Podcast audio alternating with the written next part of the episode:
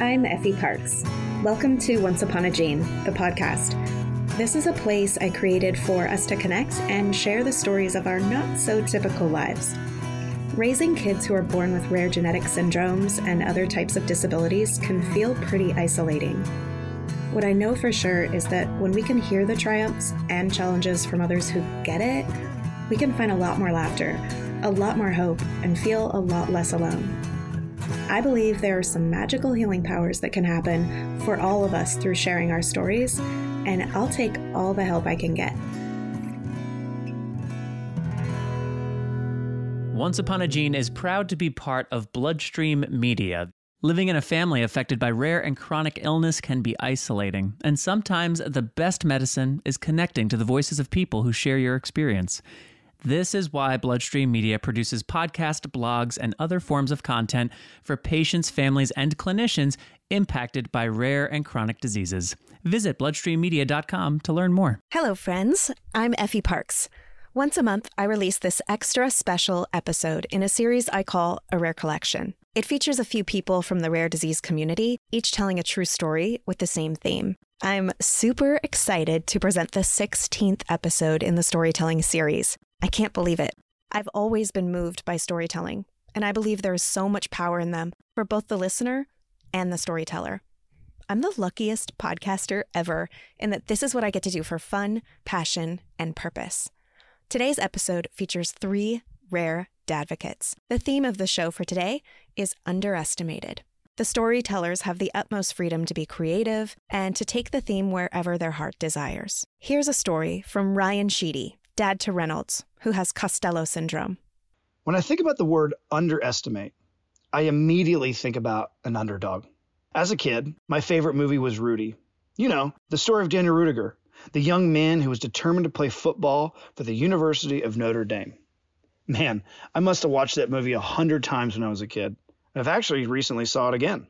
On paper, Rudy was too small. He didn't have the grades to go to college. He was dyslexic. He was destined to work in the mill just like everyone in his family had done so. No one in his family had ever gone to college, let alone a prestigious college like Notre Dame. But they all watched on Saturdays together as a family. I've loved this movie for so many reasons, but I love it even more now that I'm a dad. There's something about an underdog story about a person who is underestimated. Rudy was told from an early age that he couldn't. He had his own challenges, but that wasn't going to stop him. Rudy has often said it is always too soon to quit. In order for Rudy to even get a chance to play football at Notre Dame, he had to be a student. First order of business, Rudy had to make the grades to get enrolled. He pushed, he studied, he got tutored. Ultimately, he got into Holy Cross, a Notre Dame sister school. And after several tries and many disappointments, he finally was accepted to Notre Dame. All of that hard work had paid off. Now, the next challenge, it was time to work towards getting onto the team. That meant more sacrifice, more disappointments, more being told he couldn't. So, what does all this mean? Well, I'm actually living with real life Rudy. His name is Reynolds. He's one of my three sons. At the age of 18 months, Reynolds was diagnosed with an ultra rare disease called Costello syndrome. Costello is a genetic disorder that affects many parts of the body. There is no cure. Many children struggle to walk, talk, and feed themselves. In his short life, Reynolds has endured more than most in their lifetime. He has spent 103 days in the NICU. He has had countless surgeries. He has a 30 person doctor team. He's had week long hospital stints. On paper, he is ultra rare, the most complex medically fragile kid you would ever meet. But I know, being his dad, knowing him beyond his diagnosis and his chart. Reynolds is the most determined little boy you'd ever meet. When he puts his mind to it, he can do it. It just might take him a little bit longer. Well, I've never thought about the parallels about these two people until today when I was asked to tell this story. At the end of the movie, Rudy got to play one down in the final game of his senior year. Everything that he'd worked for, sacrificed, came down to this one play. The entire stadium was cheering his name. Rudy, Rudy, Rudy. He had so many fans. I mean, I still cry every time I watch it.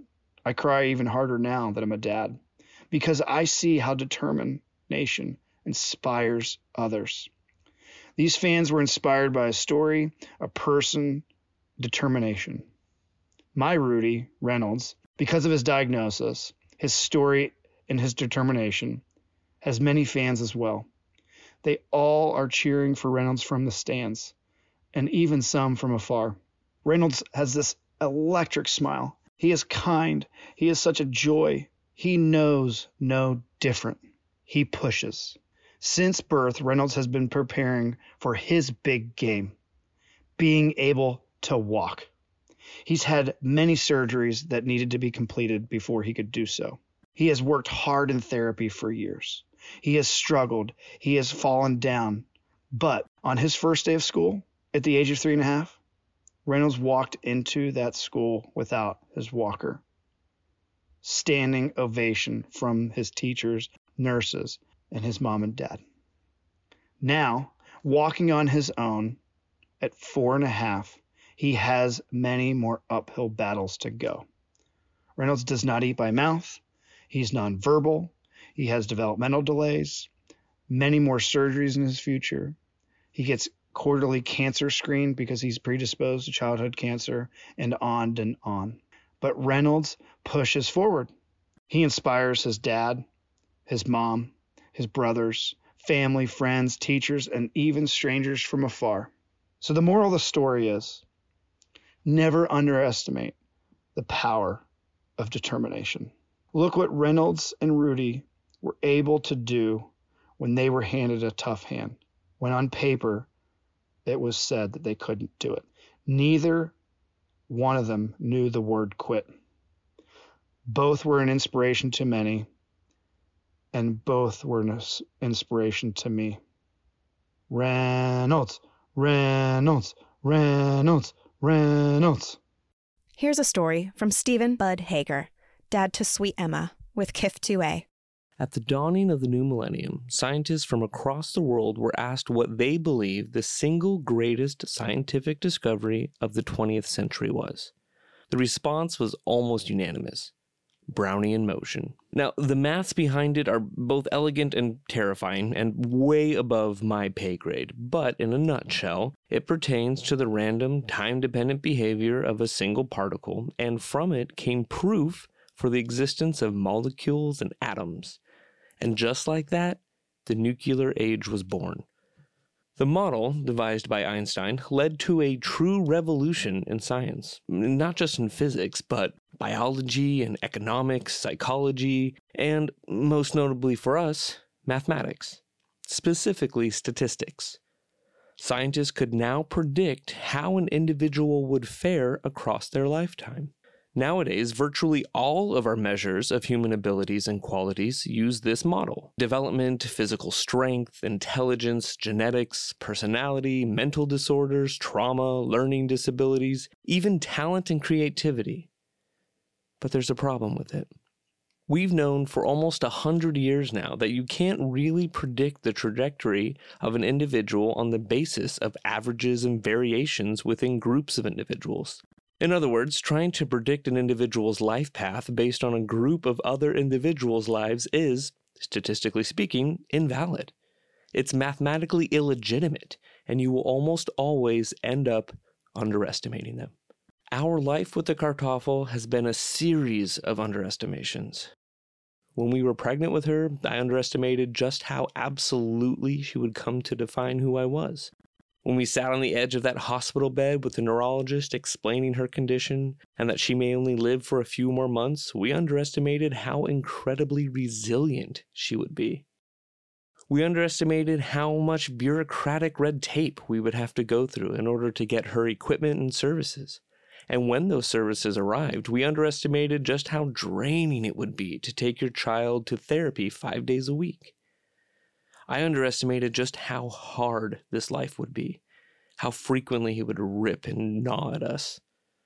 I underestimated how often I would need support, but I also underestimated how readily people would offer that support. Every day I find something new to underestimate. Living with a child who has a rare disorder is living in a world filled with medical reports and scientific journals and all manner of things that use, sometimes dogmatically even, the model of individual trajectory that I mentioned earlier. The same model that we already know is statistically misguided when applied to human development. Now, this isn't to belittle or belie the wondrous advances modern medicine has made. I'm well aware that without them, the Kartoffel would have died long ago. And I very much want them to keep making progress for her and her friends. But for me, the antidote to constantly underestimating her isn't in a graph or a chart, it isn't more data. It's something else. Something I will never see in an EEG or lab report. The antidote is her. Here's a story from Christopher Andrade, dad to Logan, who has Noonan syndrome. Hi, I'm Chris Andrade. Along with my wife Katie, we are raising our three beautiful children, Liliana, Logan, and Liberty. When Effie asked me to talk about underestimated and what that meant to me, I sat for a moment and thought, the first things that come to mind are the typical underestimating how long a project's going to take at work, the amount of time it takes to get from point A to point B, or how expensive and long a home renovation project is going to be. In reality, I think the biggest underestimation for me was my love for my children. I always knew I wanted children. I grew up in a house where my mom was a midwife. I have six brothers and two sisters, countless nieces and nephews. I loved babies. I loved holding them. I loved rocking them. I loved working hard to get them to sleep or figuring out what made them laugh. To see them giggle and smile, it melted my heart. So I knew, of course, I would love my children. It'd be the same. But it wasn't. It was so vastly different, and it was so much better than I could have anticipated. I remember the first time I laid eyes on my daughter Liliana. She was in a little bassinet. I reached my hand in and put my finger inside of her tiny hand. We looked eye to eye, and I was lost. Oh, it was such a beautiful moment.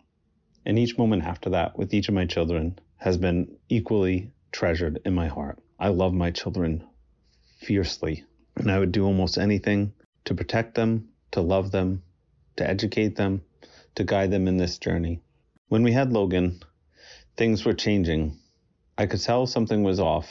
The way the doctors worked with him, the countless sicknesses he had early on in his life, when he was six months old, he was diagnosed with Noonan syndrome, PTPN 11. My wife called me on a work day and said, Hun, I think this is it. I Googled it. It all lines up. It all makes sense. So, me being right next to my computer, I did the same. I Googled it. I said, no, no, this can't be it. No, I, I couldn't accept it. He was my perfect son. I didn't want anything other than perfection. And then I realized he was my perfect son, regardless of any condition or anything else that came up. He was my son Logan, and I loved him fiercely. Nothing else mattered. Nothing would change that. It was a long journey, this diagnosis. It was a struggle to get through the first six months, figuring out the next thing to do, the next appointment. We're inundated. I underestimated how painful it would be to be a parent. I remember the day that we were sitting in the doctor's office and the oncologist came in to tell us our son had cancer. It was probably the hardest thing I've ever experienced. Next to losing my mother, I just sat there, stunned, taking it all in. I couldn't take this. I didn't know how to handle it. I couldn't process it. For the next year and a half, I think we just muddled through our lives, making it to next appointment to next appointment. We prayed, as a family. We leaned on each other. We got support from family members, but truly, I just bottled it all up. I couldn't process it. I just had to be there for him, be as strong as I could for my wife, and get our family through this. For the next year and a half, I held it all in. And then the day came where we got the word that his cancer was resolved. I cried like I hadn't cried in years. It was like the first time I could finally breathe. I underestimated just how powerful our love is for our children and how painful it is to watch them hurt, to watch them struggle, and to watch them endure things that they shouldn't have to. I wish so badly that I could have changed it for him. I wish so badly I could have taken some of those hurts for him, but I couldn't. I just had to be there for him, and that was brutally hard. I still get choked up when I think about those days. As we process forward, we went to the next thing and the next thing. Then came his heart surgery. I knew it was going to be difficult. I prepared myself. But what was crazy was I prepared myself for the surgery. I'd processed out and figured out how to get through it. I underestimated what would happen after. Walking into his room with his chest tubes in, sutures through his chest, tubes down his throat, watching him wake up and just cry out. It was so brutal. I wish I had prepared myself for that moment, for the moments after where we had to train him up, teach him to walk again with tubes coming out of his chest. I was heartbroken watching those moments. I wish I had prepared myself better, but I didn't. I underestimated the journey after the surgery, the journey to recovery, and that was a hard journey.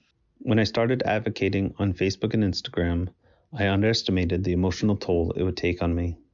My main purpose at the start was to educate others as to what Noonan syndrome was and how it was affecting Logan on a day to day. I wanted the world to know just how wonderful and fiercely brave this little kid was. But along the way, you start getting these beautiful messages from other families, sharing in their joys and heartaches is the thing that I didn't anticipate. These were kids I didn't know, and yet I sat in bed crying as I read messages, laughing, smiling. It was beautiful and painful. I think of boys like Tate and Octavius, whose lives were cut way too short and whose families have to endure such heartache. There are not enough words in the English language to express just how sorry I am for these families to have to endure these tragedies. Here I was, a man across the country, crying my eyes out for children I never knew and never met. I came here to express and educate my journey, and I was being blown away by the journeys of others because of it. I hope you've been enjoying this podcast.